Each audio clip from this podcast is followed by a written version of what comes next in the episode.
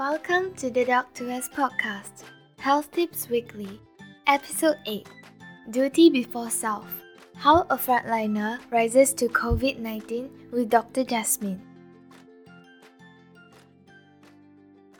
Hi everyone, thanks for tuning in to another episode of the Doc to Us podcast. Today, we have Doctor Jasmine here, who joined us in our podcast Episode four to talk about dental health, and do check it out. So, let me introduce Doctor Jasmine again. She is the dentist working in Clinic Pergigian Parit Baru, which is located at Sabak Bernam, Selangor. Hi Doctor Jasmine, so glad to have you on the show again. How are you feeling today? I am great. I'm actually really excited to film this, uh, to record this podcast. Exciting topic. Okay, great. So Doctor Jasmine have actually been actively volunteering to help out with the Malaysians during this COVID nineteen pandemic. She is one of our COVID nineteen task force on our Doc to Us app to give out consultations or answer questions from the public regarding health concerns for free. She has also volunteered herself as the first liner in COVID nineteen health screening. Doctor Jasmine, would you like to describe about your role on that? Yeah, so um, what I did as a frontliner was uh, I basically sample people. What that means is that I took swabs of people, whether it's from the nose or the mouth, or the finger prick thing, you know, um, the antibody test. That's basically what I did. Okay, I see. So, uh, may I know where's the location that you did it at? Oh, I did it at, uh, so I volunteered as a frontliner in K L. I don't know if I'm allowed to say where I volunteered to be specific, but remember when our cases were at hundreds in a in a day, in one day we'd have like a spike of a few hundred cases in K L, right? I was sampling those people. Basically, I was sampling the patis, the pendatang asing tanpa izin. Mm-hmm. Yeah, it's right smack in the middle of K L. And that's one. And I also volunteered at um, around like Sentul area, um, proper K L area, like Pudu areas, like, you know, these, these kind of areas, as well as K L I A and K L I A too. Oh, I see. Uh, so you would go around in the K L area, is it? Is, there's no like a fixed spot? Uh, there's no fixed spot. Can't really have a fixed spot really if you think about it, because once we're done uh, sampling this amount of people at this area, we have to move on to the next area.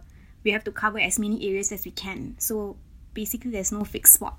Ah, I see. Is it on daily basis? Yes, I actually worked six days a week. Sometimes seven days a week. Oh, wow. Okay. Can you roughly brief us through the process of how you sign up for it? Okay. Signing up was pretty simple. It's pretty straightforward because I do work with the government. I'm working with the Ministry of Health Malaysia. Um, when M C O was enforced, I volunteered myself. I uh, went through uh, J K N, Jabatan Kesihatan Negara, and um, I gave my name, and Malaysia needed volunteers because a lot of people weren't actually volunteering for obvious reasons, because it's really really scary, especially if you have a uh, family of your own, you know, you wouldn't want to bring it back. Yeah, so that's how I simply gave my name. I'm sure it's different for someone who's actually in the private sector to volunteer. I'm not too sure what the procedure is like, but if you're working with the government, you just need to give your name to J K N and they will pull you in. Ah, I see. That's a very brave thing to do actually.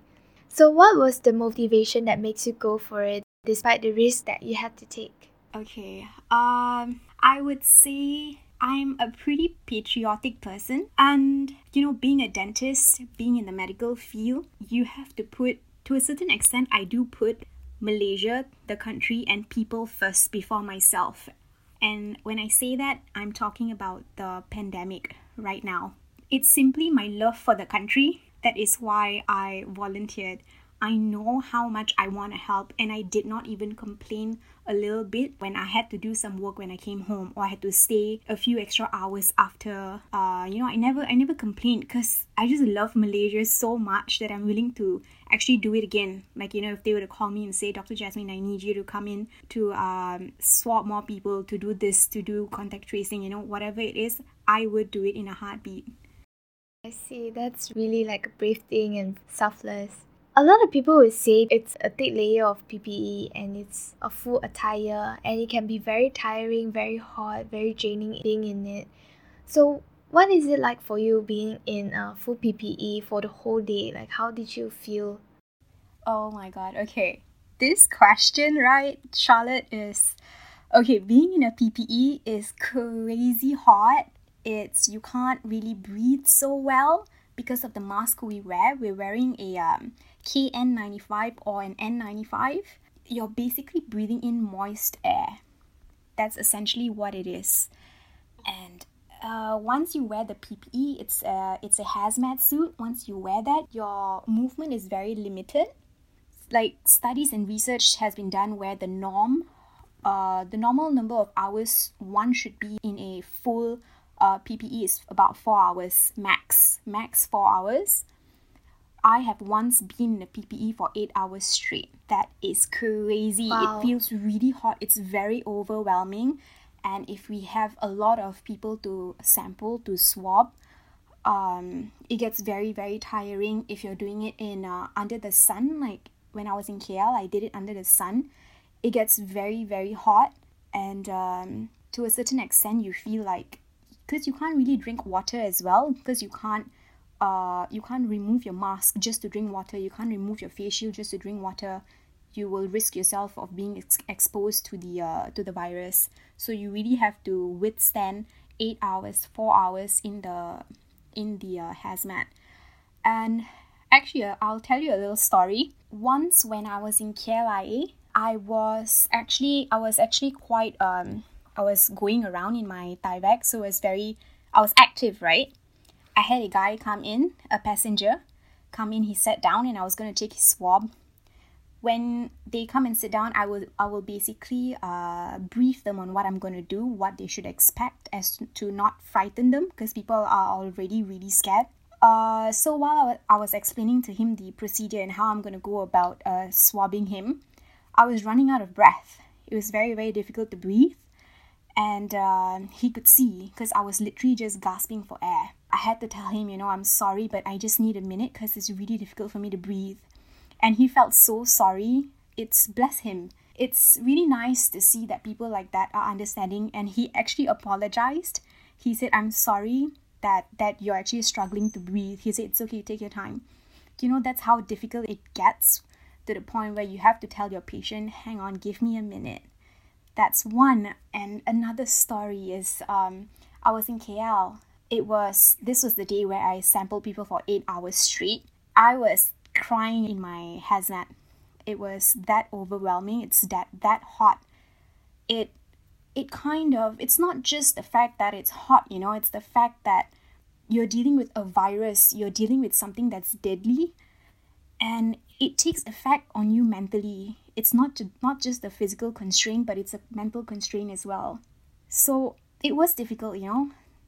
I just wished people actually appreciate the frontliners way more than they actually do right now. And when I say that, I mean by simply abiding by the S O Ps. Because if yeah. people don't abide by the S O Ps, our our effort is just going to go to waste. And it's from what I the stories that I just told you, it's pretty it's pretty pretty something, right? Yeah, I think the frontliners are really great and they just did the most selfless thing to help with the country, help with everyone out there. And I think most of the people out there actually do appreciate it. Just like the guy that you were saying, it was really sweet that he actually understood it and he gave you words of encouragement and gave you some time. Yeah, yeah, it was really sweet. I was actually very touched that he was very in touch with his emotional side. It was very nice to have someone appreciate you. Yeah. So during this period, what were the sacrifices that you had to make? Oh, I had to... Ah, uh, it was very tiring. I sacrificed my sleep a lot. Oh, I sacrificed my sleep a lot because sometimes I'd be working really until really late and then I have to come home and there's like this whole procedure before I enter my house. Um, I'll get to that later. Yeah, so you, you can't really sleep so much. Basically, when even when when I first started, when I first began volunteering, I was really scared. I was actually very scared. As much as I may seem brave, it is very normal for a human being to, despite being brave, be scared. You know, it was an, it's an initial reaction. The first place I volunteered was, it basically looked like a war zone. There were barbed wires everywhere. There were army personnel with their rifles everywhere. There were police officers everywhere. Roadblocks were everywhere. It was mad.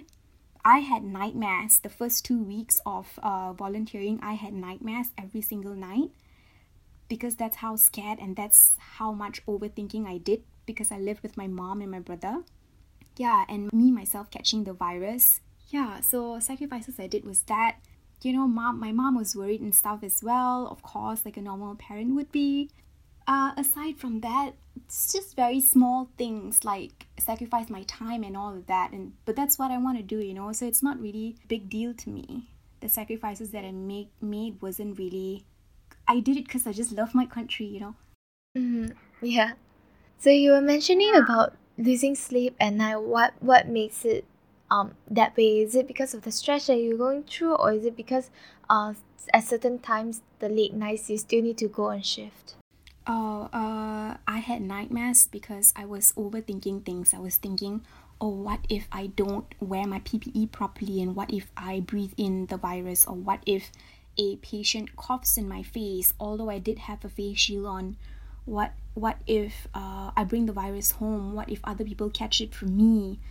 You know, all these what ifs, you know, and what if I catch the virus and I don't survive?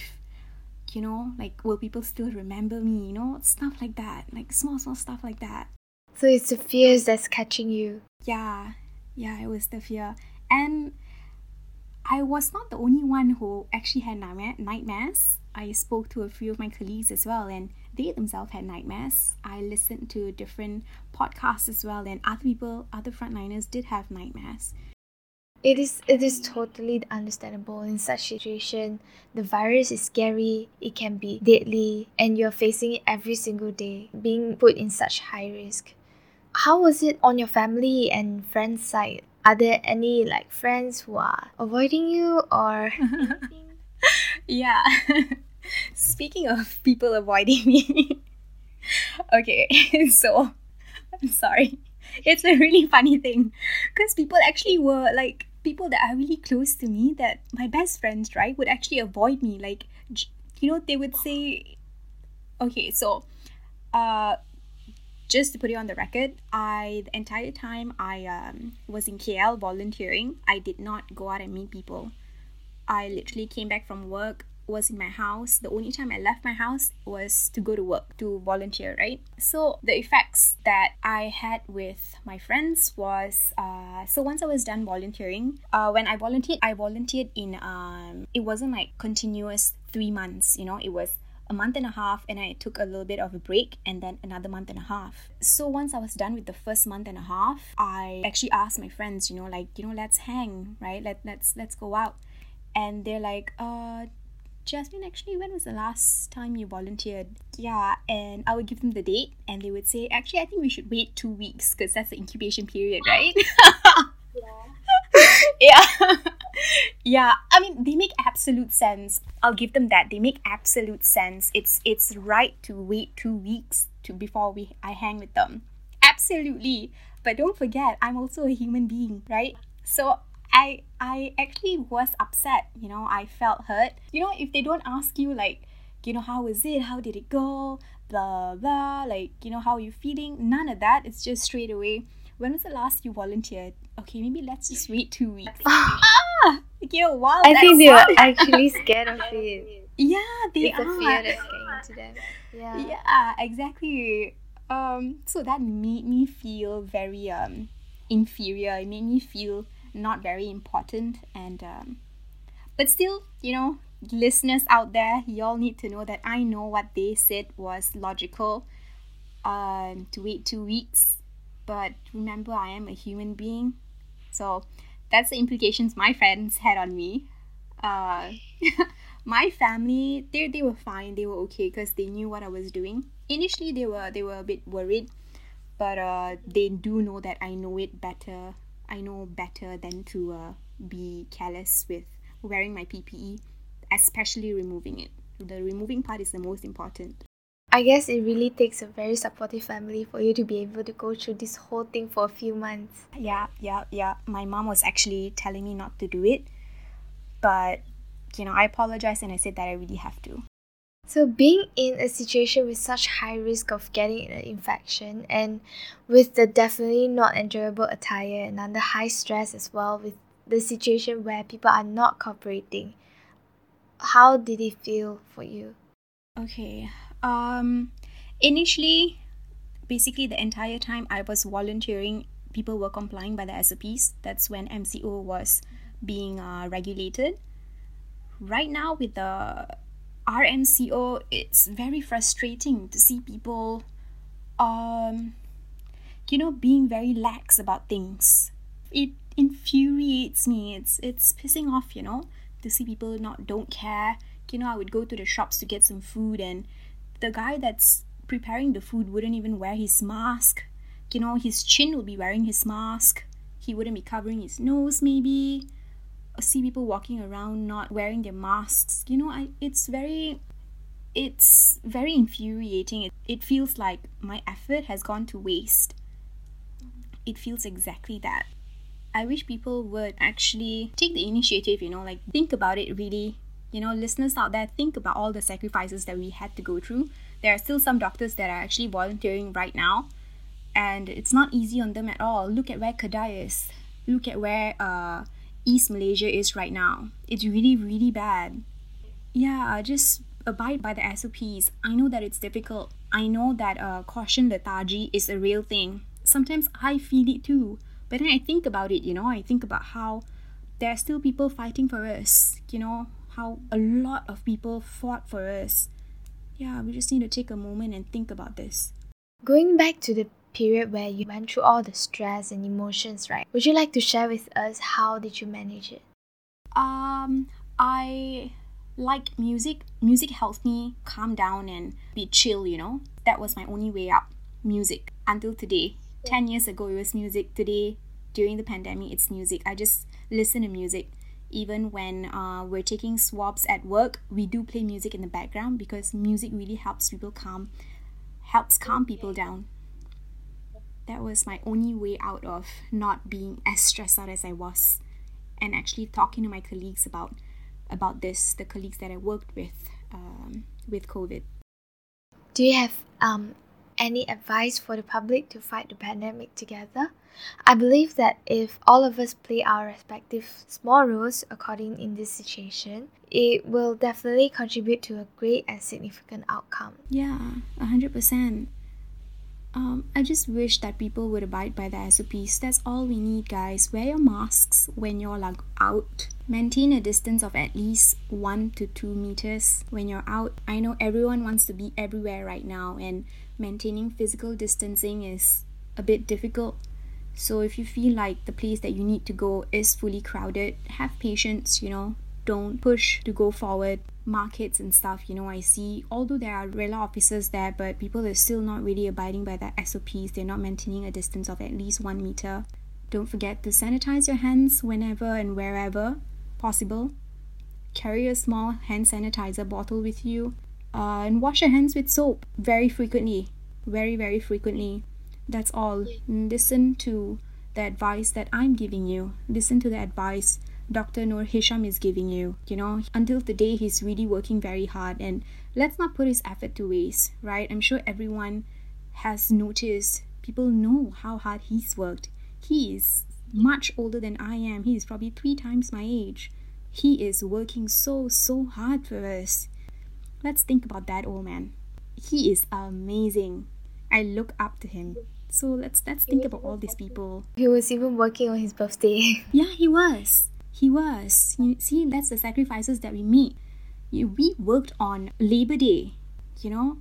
So many other people are working on their birthdays. No one's complaining. We're just saying, please just listen to us. I think definitely all the frontliners have sacrificed so many things just to fight this pandemic. Exactly. And like, a lot of people actually do have families as well. And they're putting their family second right now. Malaysia is first to them, you know. That's what I mean. Yeah. So coming to the end of this podcast, Are there any funny or interesting stories that you would like to share with us during the time you were helping out with the screening? Mm, okay, interesting stories. I gave you the two interesting stories just now. Uh, a funny story. Well, I would think it's funny, but it may be a bit, uh, it's not haha funny, but it's, oh my god, are you serious? Funny. Okay, so this one day I was in K L I A. This guy was my last patient, the last passenger that came in. He was very rude. Okay, let's let's begin with that, so you you know where, where I'm going with this. Uh, he came, he sat down uh, on the chair. Uh, I was explaining everything to him, uh, what I'm going to do, what he should expect, yada yada yada. And um, as I was putting the swab in his nose, I was talking to him, you know, just to get him to calm down. He swapped my hand. He pushed my hand away.